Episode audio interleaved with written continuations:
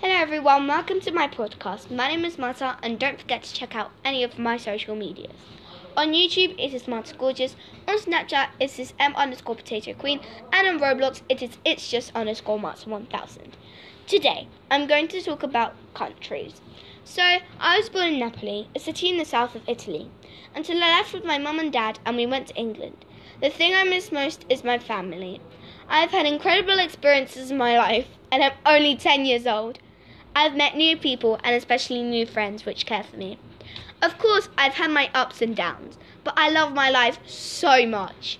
When I go to Napoli, we all get together and we all hug, because inside of me, I know that I've missed them and that I need to make all of my days there worth it.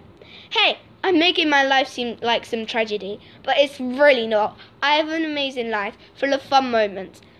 Tune in every Saturday and Sunday for more of my podcast. podcast. See you later. Bye.